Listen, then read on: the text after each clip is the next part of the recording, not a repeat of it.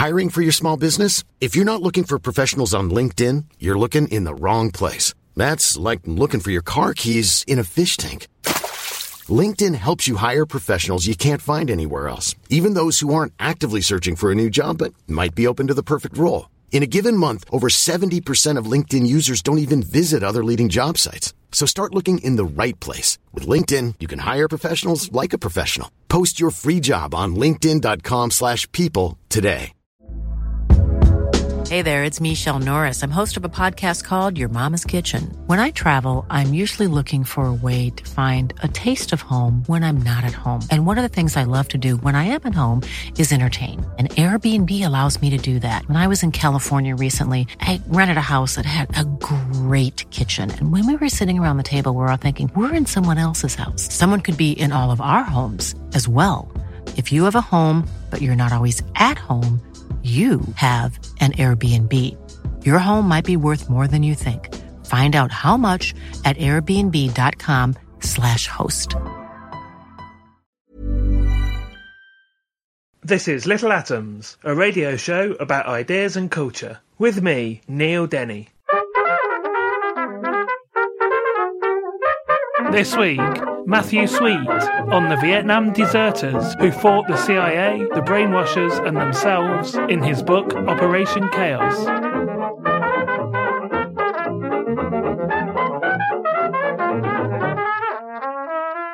Matthew Sweet is the author of Inventing the Victorians, Shepperton Babylon, and the West End Front, which you might remember we've discussed on a previous Little Atoms. He is a columnist for Art Quarterly, a contributing editor for Newsweek International, and presents the BBC radio programmes Free Thinking, Sound of Cinema, and The Philosopher's Arms. He was series consultant on the Showtime drama Penny Dreadful and played a moth from the planet Vortis in the BBC Two drama An Adventure in Space and Time. I was just passing and the light was on. and Matthew's latest book, Operation Chaos, the Vietnam deserters who fought the CIA, the brainwashers, and themselves, is what we're talking about today. Matthew, welcome back to Little Atoms. I'm very glad to be here. Tell me briefly what the what Operation Chaos is about. Well, Operation Chaos um, is about a group of Vietnam deserters who ended up in Stockholm at the end of the 60s and found themselves at the sharp end of the CIA's Operation Chaos, which was a project to, well, to put the new left and anti war organizations under surveillance and maybe a little bit more. And so you're also a participant in this story. So I want to talk about how you first came across it. Well, I came to it by a strange and circuitous route, really. I, I wanted to write a complete and utter history of desertion. And uh, interview number one was going to be Mad Frankie Fraser, who I went to see right at the end of his life. He told me about uh, being in the scrubs with Ivor Novello and how when Ivor Novello walked in, um, all the uh, all the uh, cellmates started to sing "We'll Gather Lilacs" as he walked down the corridor. Um, but I soon saw that there weren't really going to be very many Second World War deserters around. And then I latched on to the weird story of British and American troops who went over the lines in North Korea and ended up, um, because they were the only Caucasian people in the country, playing all the villains in the North Korean equivalent of James Bond in the 70s and into the 80s. But they were rather inaccessible. And in fact, the last one of that group died just before Christmas. And then I latched onto the story of the Stockholm deserters. I knew nothing about this at all. I knew that American deserters had gone to Canada and set up communities there. I knew that they'd been in London, but I had no idea that nearly a thousand of them had settled in Stockholm. And when I discovered that the leadership of their group had gone on a very, very strange path indeed, I had to follow them down it. And obviously, as you said, Canada seems logical, and obviously draft uh, draft dodgers would have would have gone to Canada. We're talking here, obviously, a lot of cases people that were actually in Vietnam. Why Sweden? Sweden was the only non communist country in Europe that would grant uh, deserters humanitarian asylum. You could go to Yugoslavia, but once you'd gone to Yugoslavia, well, maybe there was no coming back from that. Maybe there was no coming back from Sweden either. But it was a kind of beacon uh, because of four deserters who deserted from the USS Intrepid in Japan in 1967 who were spirited away by a Japanese anti war organization called Beheiren and found themselves smuggled into Russia on fishing boats and then used really as propaganda tools while they were in Moscow, um, taken to Lenin's tomb, taken to a lot of circuses. They got very bored of circuses and encouraged to go on television and tell stories about their experiences that weren't all necessarily true. Quite a few of them described atrocities that probably never happened. And then, when they'd outlived their usefulness, they were put on a plane to Sweden, given a new suit. Um, in fact, the first four who went, who were known as the Intrepid Four because of the ship they deserted from, were put in suits that were so smart that when they came down the steps of the aeroplane at Arlanda Airport in Stockholm, they looked like the Beatles. And once that story broke, then men all over the world knew that Sweden was a place that they could go. And of course, you've just described them travelling through the USSR. This is, you know, the height of the Cold War. I mean, obviously it was illegal to desert, they were going to face some sort of punishment anyway. But presumably, a deserter that legged it to Canada was not going to face the same opprobrium at home that someone who had gone via this circuitous route via Moscow. Absolutely not. No, the ones who went to Canada well, came largely from the States, obviously. And as you said, many of them were draft resistors rather than true deserters. But you see, these guys who came through uh, Japan had all served. And in fact, some of them were in a rather fragile state psychologically. I mean, not just the ones in the book. You know, this is a sort of, uh, this is one of these stories that won't stop. And in fact, I was in America last week and went to see a, a deserter whose story I knew about and who I'd not been able to get in touch with, but who got in touch with me once he heard the, the book was coming out, a guy called Ray Sanseviero. And uh, I went to see him in his house on Long Island. And he was a guy who's really had the worst of both worlds. He got a Purple Heart at the Battle of Khe Sanh, the Siege of Khe Sanh, I should say. Really one of the bloodiest events of the Vietnam War. Um, all of those uh, American servicemen were under heavy bombardment, and he he was awarded this high honour for it. And then, whilst on R and R in Japan, took up with this uh, anti-war group, and I think really without thinking it through, and possibly being in, I mean, very probably being in a state of uh, post-traumatic shock, decided to take this ticket through the Soviet Union and went to Sweden, was very unhappy in Sweden, and then went home, faced a court martial, was sentenced to 12 months hard labour, and then propelled out into the world, was given a presidential pardon in 1975. But then, a couple of years later, a Republican uh, congressman or senator, I can't remember which now, managed to get a bill through that took away benefits from deserters, even people, you know, even somebody with a Purple Heart, even somebody who I think probably um, to most people would be considered to have paid their debt. And he's now living in very difficult circumstances. So it's still very live and, and bloody, this story. So you follow the, the journey of a group of six men who follow the path of the Intrepid Four, the Beatles.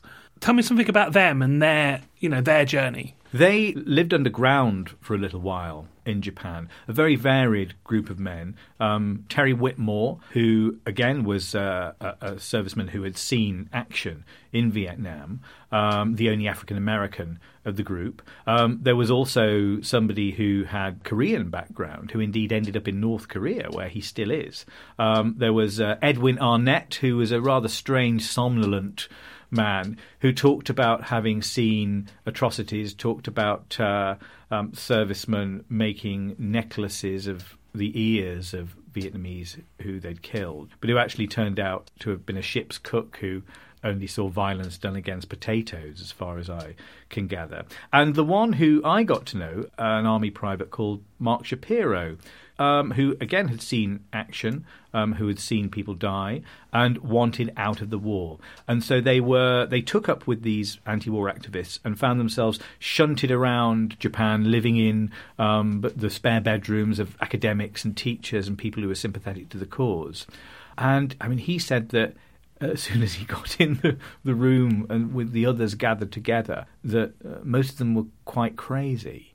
And so he's then on this boat uh, he's then taken on a long tour of the Soviet Union and subject, you know, interviewed by Yuri Andropov and subjected to a subtle kind of, of influence, I think, that he described as brainwashing. I mean, in a slightly joking way, but I think that experience did change him. And then they were out the other end and into Sweden, a long, long way from home, trying to build new lives themselves, rather vulnerable, I think, in some cases in a state of trauma, and so susceptible to other influences um, in this country um, of which they knew little, not all of whom had their best interests at heart. And so, what did they find in Sweden? Well, what they found was a Swedish public who treated them rather like rock stars, a government who were very happy to see them and enshrine them as a symbol of their opposition to the Vietnam War. This is the Social Democrat government in Sweden, whose uh, rising leader, Olof Palme, um, will become really the only Western leader to take a very strong, authoritative stand against the Vietnam War. And they're also subject to the interests of the Swedish uh, Secret Service, um, who have undercover men in the anti war uh, community who are keeping them under tabs. And there's also an organization called the American Deserters Committee, founded as a kind of welfare organization. But something else something other than that. Its leader, a man called Michael Vale, is a radical, a revolutionary who wants to build this group of men into a kind of revolutionary army in order to take the war home back to the States. And Michael Vale's not a deserter. Michael Vale's not a deserter. Michael Vale is a, an international man of mystery who is now part of my life. In fact, I heard from him this very morning. We were, were arranging to have our first meeting since uh, this book was published. But yes, an older guy in his 40s, a man with a head full of, of Trotskyism and Marxism and radical politics. A great, uh, a man really modeling his life around Trotsky, having read uh, Isaac Deutscher's three volume biography, and also trying to build an, a radical network across the whole of Europe. A man with contacts in this country and in Paris, um, across the world, really. Um, and a man very much interested in building for this revolutionary moment and preparing these young men, particularly for it, which meant that they were put through a very rough psychological process to make them fit for this new world. He's also someone, as you said, people are suspicious of him. He seems to have mysterious income streams as well. Yes, nobody quite knows where he gets his money from. He says it's from translation. And in fact, you know, I checked all this out. He was translating madly during this period. But uh, again, questions were raised about that because he was translating from, uh, he was keeping an eye on what was going on in the Soviet Union in chemistry, in psychology. And there's one client uh, very keen to know about developments in this area, and that's the, the CIA and wider American defense and intelligence interests who want to know if there's espionage going on in those areas. So to be a translator of such text is not a sort of neutral activity. And he was arrested once in Russia as well. But finding out the details of Michael Vale's life was hard. And he was a much mythologized figure. When I was looking around in what had been written about him before and what had been written about the deserters groups, he was referred to as the Rasputin of this group, a butcher who would take men apart. And it took me a long time to find him, but eventually I did find him. And he emailed back to me almost instantly and said, Yes, I'll meet you, but I'm in Odessa. And this was when it was all kicking off in Odessa. And then a couple of weeks later, I got another email out of the blue saying, Oh, I'm in London. I'll meet you. And I was pleased, but also a little scared about this because I'd I'd heard about this reputation and I'd sort of had some sense of the of the wreckage that he'd left behind him. And I asked him to come and have lunch at the BBC where I work, um, but he said no. Islington Green, last bench on the right. I'll be holding something red.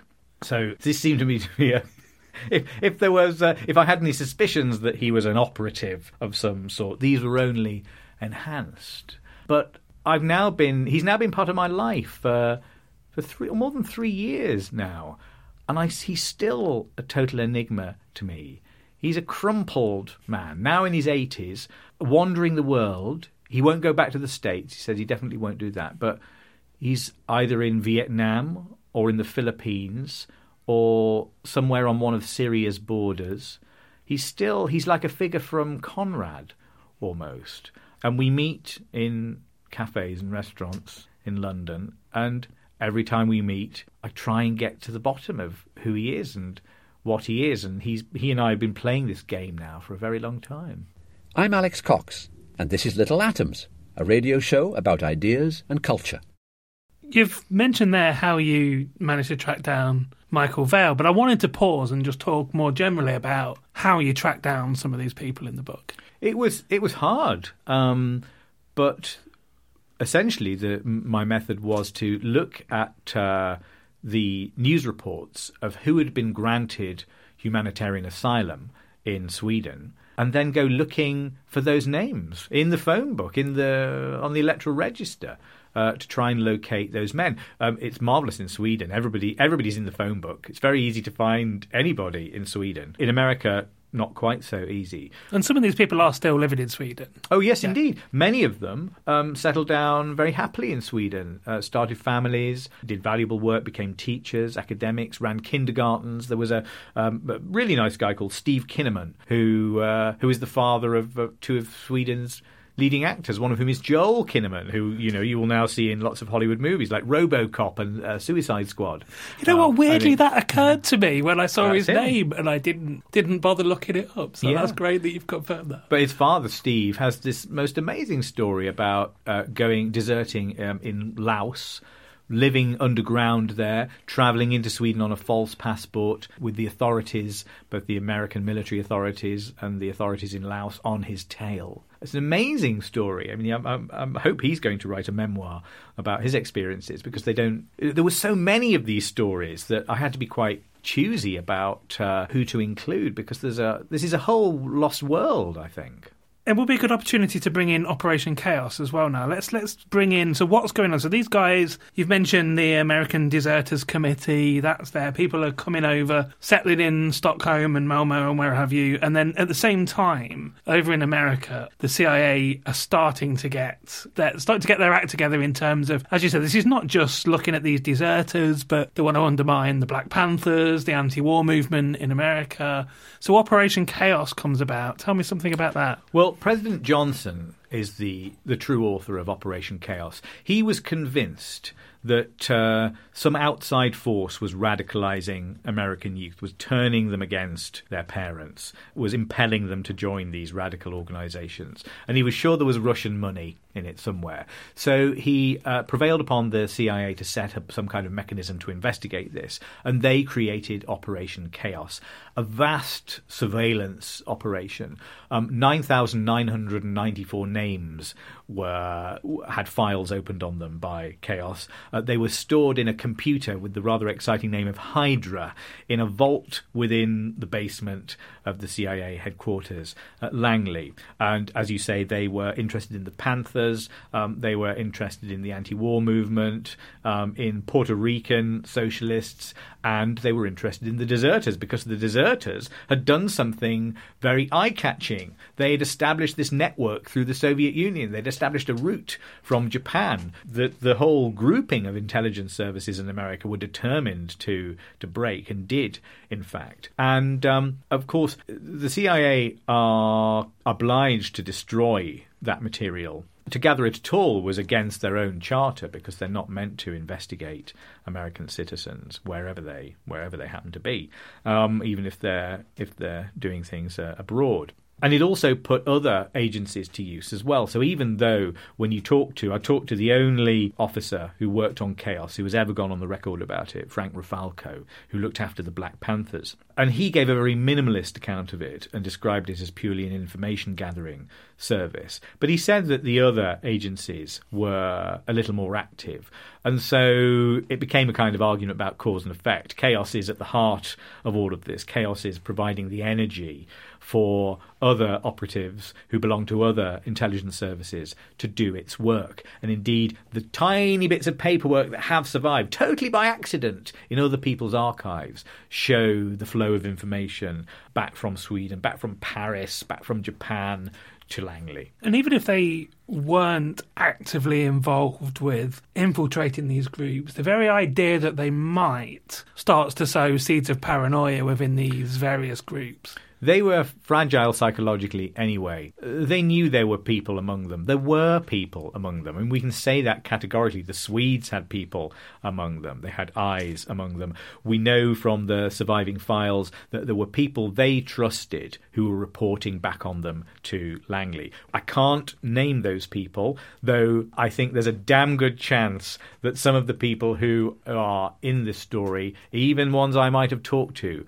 were um, one of them was the mole, or maybe more than one of them was the mole within this group. There was somebody in there, an inside, an inside man, and because of this, it put them in in the zone of paranoia. And actually, the leadership of the American Deserters Committee rather exploited that paranoia to keep the group cohesive, to keep it pure politically, I think, and to. Uh, to also demonstrate something about its own importance, so it would it would you know, it, they talked about getting mysterious phone calls in the middle of the night, invitations for deserters to, to come and meet strange figures in uh, in out of the way locations, uh, people back home in the States started to receive letters, apparently from the American Deserters Committee, saying uh, it was Americans who had lost kids in the Vietnam War, saying, well, you know, ours is the, the, the right cause, why not join us? So um, there was all kinds of weirdness going on that was very hard to interpret for those men stuck in the middle of it all. And of course, as well as that,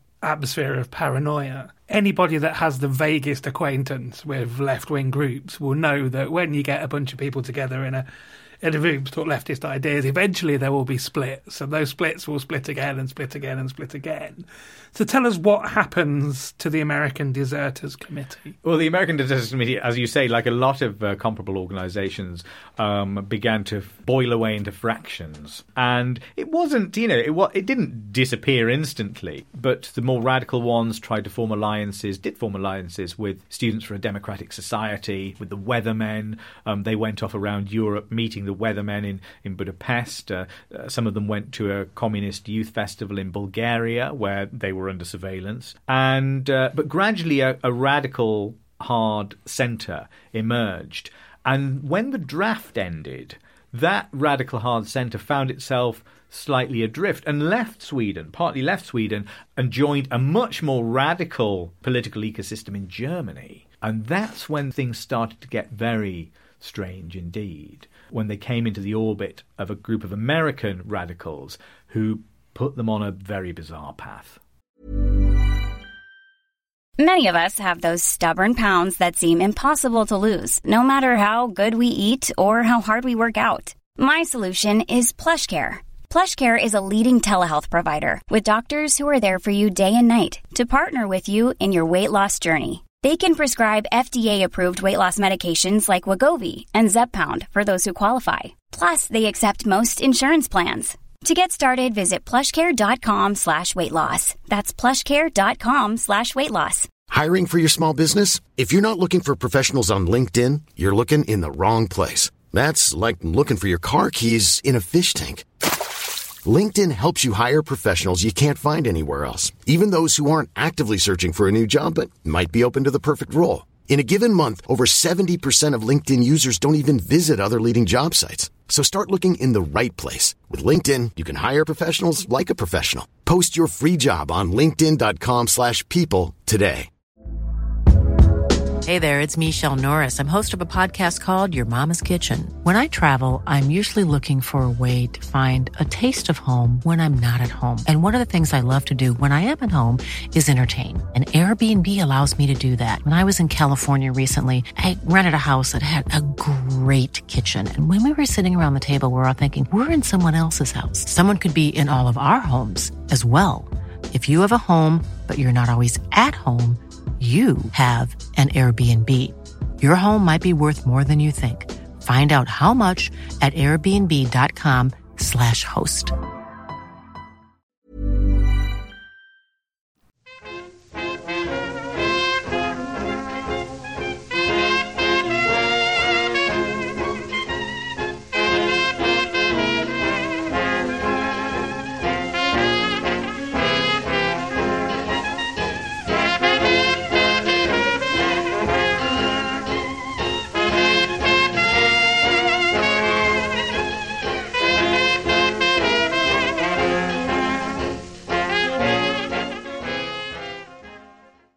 Listening to Little Atoms. I'm Neil Denny. Today I'm talking to Matthew Sweet.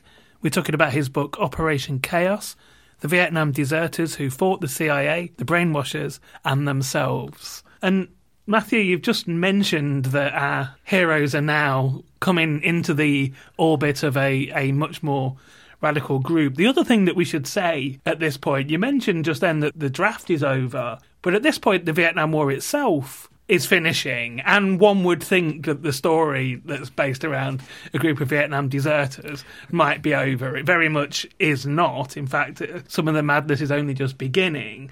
And so, introduce us to this group, which is called the National Caucus of Labour Committees. Sounds reassuringly boring. It does. Doesn't it? It sounds like a fringe group from the TUC.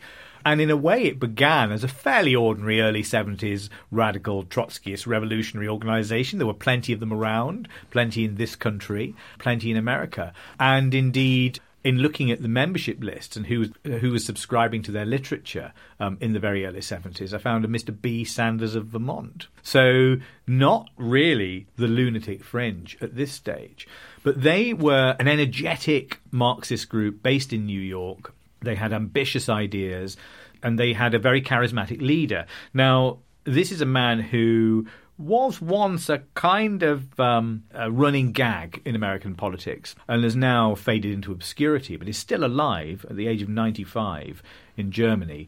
A man who uh, who is probably now a joke on The Simpsons that requires a footnote. There's an episode of The Simpsons where Homer gets uh, transported aboard an alien spaceship, where uh, a program is going on where the aliens are replacing politicians with um, you know simulacra, and Homer exclaims, "Oh my God, Lyndon LaRouche!" Was right, and uh, if Lyndon LaRouche sounds like a, a drag act, to you, then you're probably too young to remember his uh, him as a perennial presidential candidate, a crackpot conspiracy theorist um, who believes, among many other things, that uh, the Queen of England secretly runs the international drugs trade. But early in the 70s, he was seen as a charismatic figure. He'd been involved in the Columbia strike at Columbia University in 1968, where he'd lectured students on the lawn about Rosa Luxemburg, and he was a, a man to watch. And the the group of deserters who were in a way marooned in Germany, not really knowing what to do with themselves, saw him as their potential savior. I think here was a radical, an energetic radical group that they could join up with, and that's what they did. Some of them stayed in Sweden to be his. Uh, uh, to man his outpost there, and some of them came back to America, um, some using false passports in order to join up with him. But because they were a increasingly paranoid group, the deserters soon fell under suspicion because Lyndon LaRouche believed that the CIA were about to take over America. They were about to do this on behalf of Nelson Rockefeller, a one time vice president, rather benign kind of figure. But he believed that Rockefeller was going to transform America into a vast labor camp. And his alternative plan was that his organization, the National Caucus of Labor Committees, would be to America what the Bolsheviks were to Russia in 1917. They would use their training as revolutionaries to seize power, seize the means of production, and by the end of the 70s, they were going to be establishing Marxism on Mars.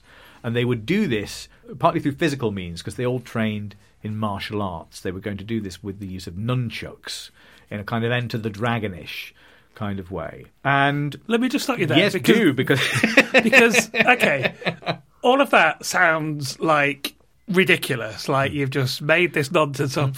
I've asked you to come up with some crazy conspiracy theory, and you've just made it up off, your, off the top of your head. But this actually happens in that this group tries to sort of take over or remove other left wing groups in America, literally by fighting going to meetings and fighting them. yeah. Yeah i mean this is not i mean really we've not this isn't the weird part of the story we're talking about here because what they wanted to do was achieve left hegemony in america. They were going to beat up the communists. And that really meant like attacking students attacking old ladies in tennis shoes with uh, knuckle dusters with um, with bits of wood. And this was known as operation mop up those members who didn't want to participate in it were dismissed as the ladies' auxiliary. But they went on a kind of war against the other um, fractions of the American left, which led many to suspect that they were also a CIA operation um, in order to kind of neuter and cause disarray and dismay on the left in America. And the deserters got caught up in this and became part of it. And the deserters themselves, as the organization became more and more paranoid, fell under suspicion and began to be perceived as a kind of enemy within. And we talked about the deserters in the first part, and we talked about Michael Vale. So he's this character that had already introduced a small coterie of of the deserters into this sort of. I mean, we can call it brainwashing, but of course, what now happens is, as I mentioned, Michael's he's sort of primed these people to be taken on by this cult accidentally, I guess. Yes, it was an accident. It was an unintended consequence. Michael thought he was building a kind of revolutionary army, and now he sees that he's softened up these boys for a takeover by the much more sinister and um, dangerous force of Lyndon LaRouche. And they, some of them were trapped in his orbit for decades. There is one, the leader of the American Deserters Committee, a man called Bill Jones, is still a lieutenant of Lyndon LaRouche, even now, and is trapped in this dreadful paranoid cult. And because the deserters were an outside body, and because LaRouche was deeply suspicious of Michael and saw him as a rival, the deserters began to be perceived as literally an army of infiltrators implanted in the body of the National Caucus of Labour Committees. Men who Michael was supposed to have worked upon in something LaRouche called the Brainwashing Institutes of Sweden. He literally believed that the deserters had been programmed like IBM computers and that they'd been programmed to assassinate him.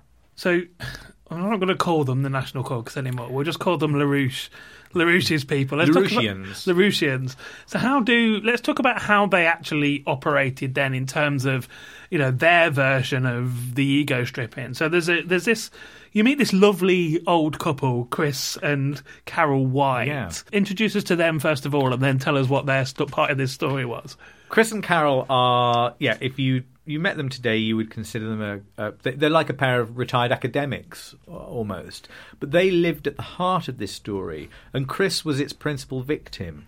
Chris was um, at, at that point there was an outpost of the Larouchians in London, and this is the same moment that produces the Angry Brigade and uh, organisations like that. In fact, they knew people in that organisation and who they complained about them knocking on the door of their flat in Colindale, you know, hoping for a free dinner and pretending they were out. They were part of this radical ecology in London. At the end of 1973, they had their Christmas conference and they had that at the Conway Hall in London, a venue that um, some listeners to this program may uh, know, may have visited. And a call came in from New York saying, There's an infiltrator in the group. I want you to find who that infiltrator is and, uh, and bring that intelligence back to New York. Now, the finger of um, suspicion could have pointed anywhere, but it pointed to an ex deserter called Cliff Gaddy who was a man who was part of that core unit of the American Deserters Committee. And in Chris and Carol's bedroom in Colindale, a process began where they tried to deprogram him. They tried to make him admit that he was the man within, um, was this kind of programmed assassin, even though he might not have known this consciously and nothing was revealed. But in that process, something happened to Chris. Chris sort of drove himself over the edge, I think. And so he found himself on a plane back to New York, walking into LaRouche's apartment in Manhattan and saying, I've come here to kill you. Announcing that he was the programmed assassin. So all of these people are living out a story that essentially is a version of the Manchurian mm-hmm. candidate, only they're really doing it. Chris is confined in a series of apartments in New York. They're shining lights in his eyes. They are keeping him awake. And by the end of a few days of this, he is convinced that all of this is true and that LaRouche has saved him from um, this uh, th- this fate. But the madness spreads over their um, conference that they're having in New York. So people are interrogating other people are confessing that they too have been uh, had their minds programmed in the brainwashing institutes of Sweden. Um, people are turning against each other, and um, LaRouche um, calls this this conference where he invites all of the press and says, "Look, there are people in this room who are programmed to kill." If you've got any questions for me, write them down on a piece of paper because you may say the trigger word and then the shooting may start. I'm Jonathan Meades and this is Little Atoms, a radio show about ideas and culture. A lot of these people, I mean, obviously, not all of uh, the Larouchians came from the deserter groups. This, we're talking about a core of them here. And obviously, you know, deserters have come from the army. A lot of those guys would have just been poor working class American boys that had been drafted into the army. But lots of these people are extremely bright, educated people. Gaddy had been to Princeton. What was the attraction of this for these sort of people? That's a hard question to answer. I can answer that in two different ways.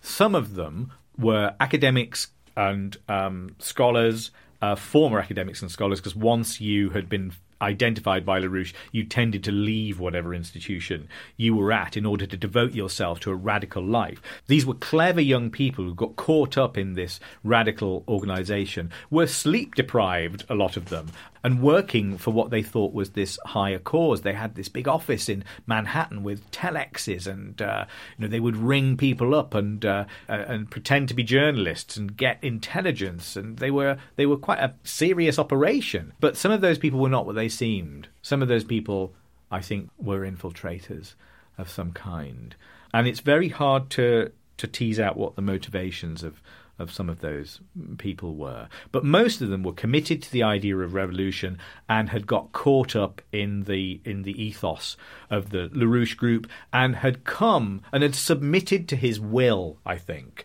So that by the time that they're all signing up to the idea that there are Manchurian candidates within their group primed to kill, many of them have already crossed a kind of boundary. And those who have have kept to their senses don't go over there with him and leave at that point. And at that point, this this organisation transforms from um, you know a fairly regular part of the radical ecology of New York into a kind of Manichaean cult. I want to bring us back to Operation Chaos, i.e., the CIA. But before we do that, the Larouchians perhaps not that coincidentally, because it is a common word, it is an obvious word, also have an Operation Chaos. yes, indeed. Yes. Well, they think that Operation. Th- this is a. This is. I think this must be coincidence because somehow they produce this this phrase from nowhere, really. And the thing is, once the real chaos has been revealed, they then join all those dots as conspiracy theorists do. And because one of them came up with this, because it's too, it's what the thing about Operation Chaos, it's the most blindingly obvious name you could give to such an operation. The CIA say, oh, we just picked it out the code book. Uh, really, you shouldn't draw any inference uh, from the name of, a, of an operation um, as to its function, which is pretty logical, isn't it? Because you don't want to reveal what it is. Um, but unfortunately, Operation Chaos turned out to be marvelously descriptive, too descriptive for its own good. And so when the journalist uh, uh, Sy Hersh detected its presence. Uh, sort of around the Watergate uh, period, um, 1974, and the uh, its mechanisms slowly began to be revealed to the public. Then the Larouchians thought, well, this was the one that was mounted against us.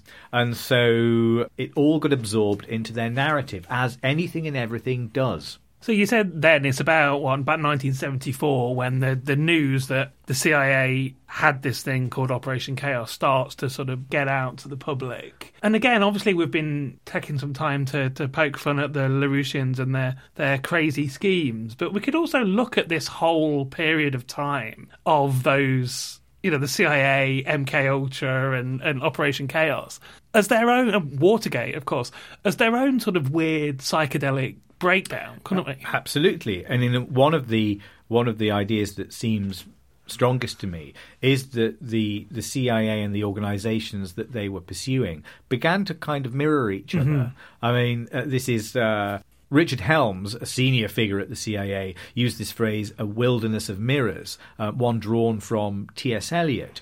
And you can really see that at work, I think, partly because the people involved uh, in the CIA were were literary people. They liked metaphor, they liked imagery, they liked modernism, actually.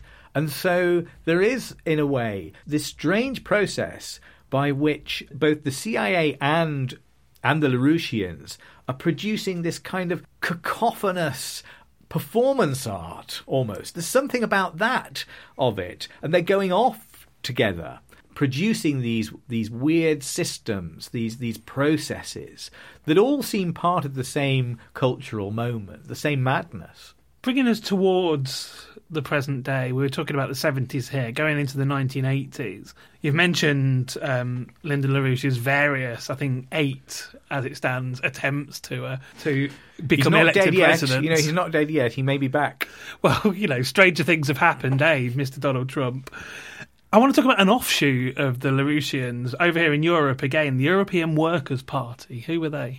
The European Workers' Party uh, were a tiny, tiny political party in Sweden, and we shouldn't put them in the past tense because they are still contesting elections. Not that you would really notice. They usually poll um, fewer votes than Donald Duck, which is a name that people write in if they want to, uh, I think, uh, show their contempt for the for the system. But they are represented uh, during election time in Sweden. Um, the tradition is that the political parties set up a little hut in one of the squares there, and the European Workers' Party are represented, and they were a they're baffling. You know, talk to Swedes of a certain age and they'll say, Oh my, yes, I remember those people. They were Larouchians, there were deserters involved with that group, and they existed partly as a kind of disruptive force, which was another reason why many on the Swedish left said, These can't be what they seem, these people. They must be the representatives of some intelligence service because all they do is make trouble on the left. They cause disunity on the left. So they would go to things like um, they would go to meetings and they would start uh, shouting and causing chaos. Uh, in some cases, they even did uh, something, uh, a tactic that would be rather familiar to those who have seen Lars von Trier's film The Idiots, in that they feigned a learning disability in order to create sort of awkwardness and embarrassment and shouting.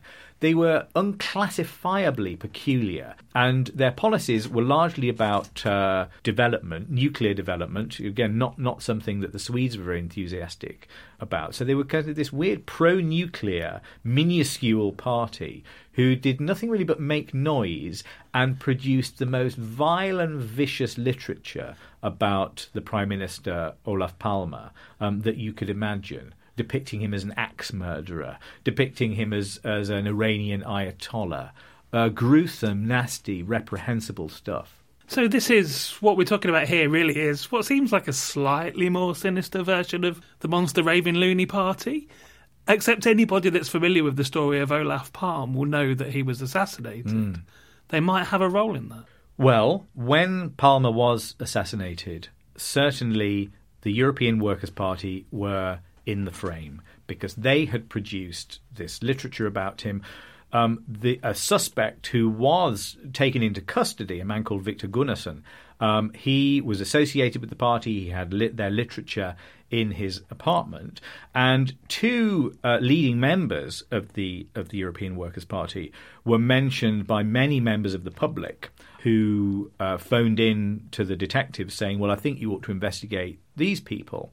Um, and I'm not making any accusations against those two people. Uh, the uh, the leader of the party, a woman called Kerstin Gaddy, and uh, her husband, an ex-deserter called Clifford Gaddy. But uh, that caused them, a, I think, a measure of trouble, if I can put it like that. The assassination of Olof Palme. You mentioned that their interest in, in nuclear power a moment ago, and it just reminded me that I wanted to mention. I think we should mention one of uh, Lyndon LaRouche's perhaps possible successes, which is his role. Not that anything comes of it, but his role in Star Wars, the Strategic Defense Initiative. Yes, it's rather hard to determine what that was. Uh, he now claims that he was the um, the father of the project, almost. But certainly, um, the Larouchians had, at various moments in their history, managed to present themselves as, as sufficiently respectable to build relationships with some quite impressive people, figures within the CIA. They were close at one point to the Reagan transition team um, LaRouche and one of his uh, lieutenants, a former deserter called Warren Hammerman, met with the transition team uh, before Reagan, as Reagan was coming into office.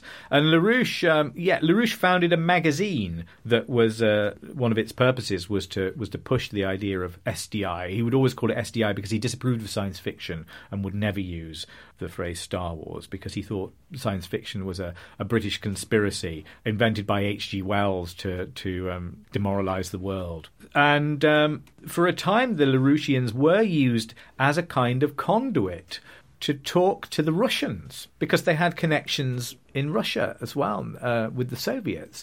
And LaRouchians met with um, with Soviet generals and uh, and other figures associated with the, the USSR this was a brief period, but it's one it's one that is I mean, seems absolutely extraordinary that such a thing could happen. Where are some of these people now? So you you mentioned that you've still regularly have contact with Michael Vale. I wanted to talk about some of the other deserters that you mm. talk about, not the Larouchians necessarily, but some of the deserters yeah. that you you talked about throughout the book. Some of them have also taken a rather a rather long political journey. Yes. Um, they are these men are a part of my life now really. They've been very very generous with their with their time. They've told me things that i think you know perhaps nobody asked about for a for a long time but um, they were under no um, obligation to tell me anything. And they told me all kinds of things things that even their families might not know so uh, you know, I'm deeply grateful to all of them, even the even the ones that uh, really I can't say I trust completely because some of them are unusual, uh, troubled, hard to read. But uh, in a way, most of the journeys have been strangely circular. One of the things that uh, I really thought was that, that people have arrived at the point of departure. The poor ones have stayed poor, the rich ones have stayed rich. So many of them have gone on all kinds of different paths. I went to stay with a deserter called Chuck Onan um, in uh, in Eugene, Oregon, um, and he's now a sort of um, proponent of the medicinal use of cannabis. And this is also a theological idea for him. He runs a kind of cannabis church in Oregon. And a man who, again, was when I met him, was living in very difficult circumstances and was uh, a great fan of the alt right. I had to watch a lot of Milo videos with him, but also I could sort of see uh, the way he lives impressing me very strongly uh, upon me. We used to take a walk when I went to see him. We took this walk in a field by the side of his house to to go to the mall and have lunch. And there were these homeless guys camped out there in folding chairs and they had tents there. But every day they would set up these folding chairs and just look at the sun, and it was like something from the Grapes of Wrath. And and every time we passed them, Chuck would nod politely to them, and they would nod to us. They would be sitting there with their, you know, the bottles of some kind of undescribable alcohol, and there seemed to be in that exchange between them something that spoke a lot to me about America now and about how those people who feel very marginalized and left out, which may partly explain why Donald Trump is president. You mentioned, obviously, we've talked about the European Workers' Party yeah. and Cliff Gaddy, who was mm. one of the leaders of that party. Yeah. He he's moved on somewhat. Cliff Gaddy is one of the most mysterious people in this story. He wouldn't give me an interview. Uh, he wouldn't even reply to any of the letters I sent to him. He was until last year um, a senior fellow at the Brookings Institution, one of the most respected people in the world if you want to know about the mind of Vladimir Putin. He, together with a British academic called Fiona Hill, wrote a book called Mr. Putin Operative in the Kremlin. This is the book that everybody in intelligence, in diplomacy, in politics reads to understand what's going on inside Putin's head. And I made many attempts to contact him, and he wouldn't. Talk. Well, I don't know. He just didn't reply to me. There was just all there was was silence. And in January, he left his job at the Brookings very suddenly and unexpectedly, and people who I spoke to who worked there didn't know why he'd gone. But again, there is a sort of there is a sort of path into modern political America that I don't really know how to how to read. But I can tell you that um, Cliff's writing partner, Fiona Hill, to whom he was a kind of mentor, is now Trump's senior advisor on Russia. She's on the National Security Council. And so there is this very unexpected line between Lyndon LaRouche, um, a bizarre and very obnoxious political cult in Sweden, um, the assassination of Olof Palme, and a man who who has shaped indirectly or we perhaps hope is shaping indirectly um, Trump's policy on Russia. And that may be just like one of those lines of dots that, that really doesn't amount to anything. But it is a. I would love to hear to hear Cliff's account of himself because to me, he's a complete enigma. As I told him, when I went to a gig he was playing in a bar called Gypsy Sally's in Washington, D.C., where he was playing cello in a folk band. And at the bar, I did ask him, I introduced myself and I said, Cliff, were you a real deserter or were you something else? One more question. And you've mentioned the extent to which a number of the people in this book have become figures in your life now. Mm. I just wanted to talk about what this what research in this book and immersing yourself in this world for a period of time did for your own state of mind matthew? I don't know if it's had a very good effect on me really. Because to enter the paranoid zone you have to kind of take up the paranoia of the people who live there. And i know that there was one moment when i was on a flight to new york that was much delayed. So i arrived at two o'clock in the morning and we were kept waiting on the tarmac for an hour and I missed my connecting flight, so I had to to book a hotel room near the airport. I got into the shuttle bus. This is about four o'clock in the morning now. The bus crashed, and for a reason I can't tell you now, I agreed to help the driver unpeel the side of the bus from the railings into which he'd crashed. And so I, w- I was there in this totally dazed condition, doing this very stupid and foolhardy thing. Eventually got into the hotel room and really felt that I was in a place psychologically where I didn't want to be. I can remember looking at the hotel bathroom, and you know the chunkiness of an American hotel bathroom, the thickness of the tiles, the bigness of the taps. I just had a, a vision of of somebody coming into the room and quietly disp- and noisily actually disposing of me. So I know there are moments where I may have gone a bit mad actually writing this story. But I think I think everything's okay now. I think I'm outside. I've come to the other side of it. But there is, I fully acknowledge, a bit of that madness in this book. So I've been talking to Matthew Sweet. We've been talking about Operation Chaos, the Vietnam deserters who fought the CIA, the brainwashers, and themselves. It's out now from Picador. Matthew, thank you so much for coming in and talking about it. Thank you, and please burn this now. Burn it. You've been listening to Little Atoms, a radio show about ideas and culture. This episode of Little Atoms was produced and presented by Neil Denny and was broadcast on Resonance 104.4 FM. You can find the Little Atoms podcast on iTunes, and you can follow the show on Twitter at Little Atoms. If you'd like to donate a little money to support the show, you can do so at littleatoms.com. Thanks for listening.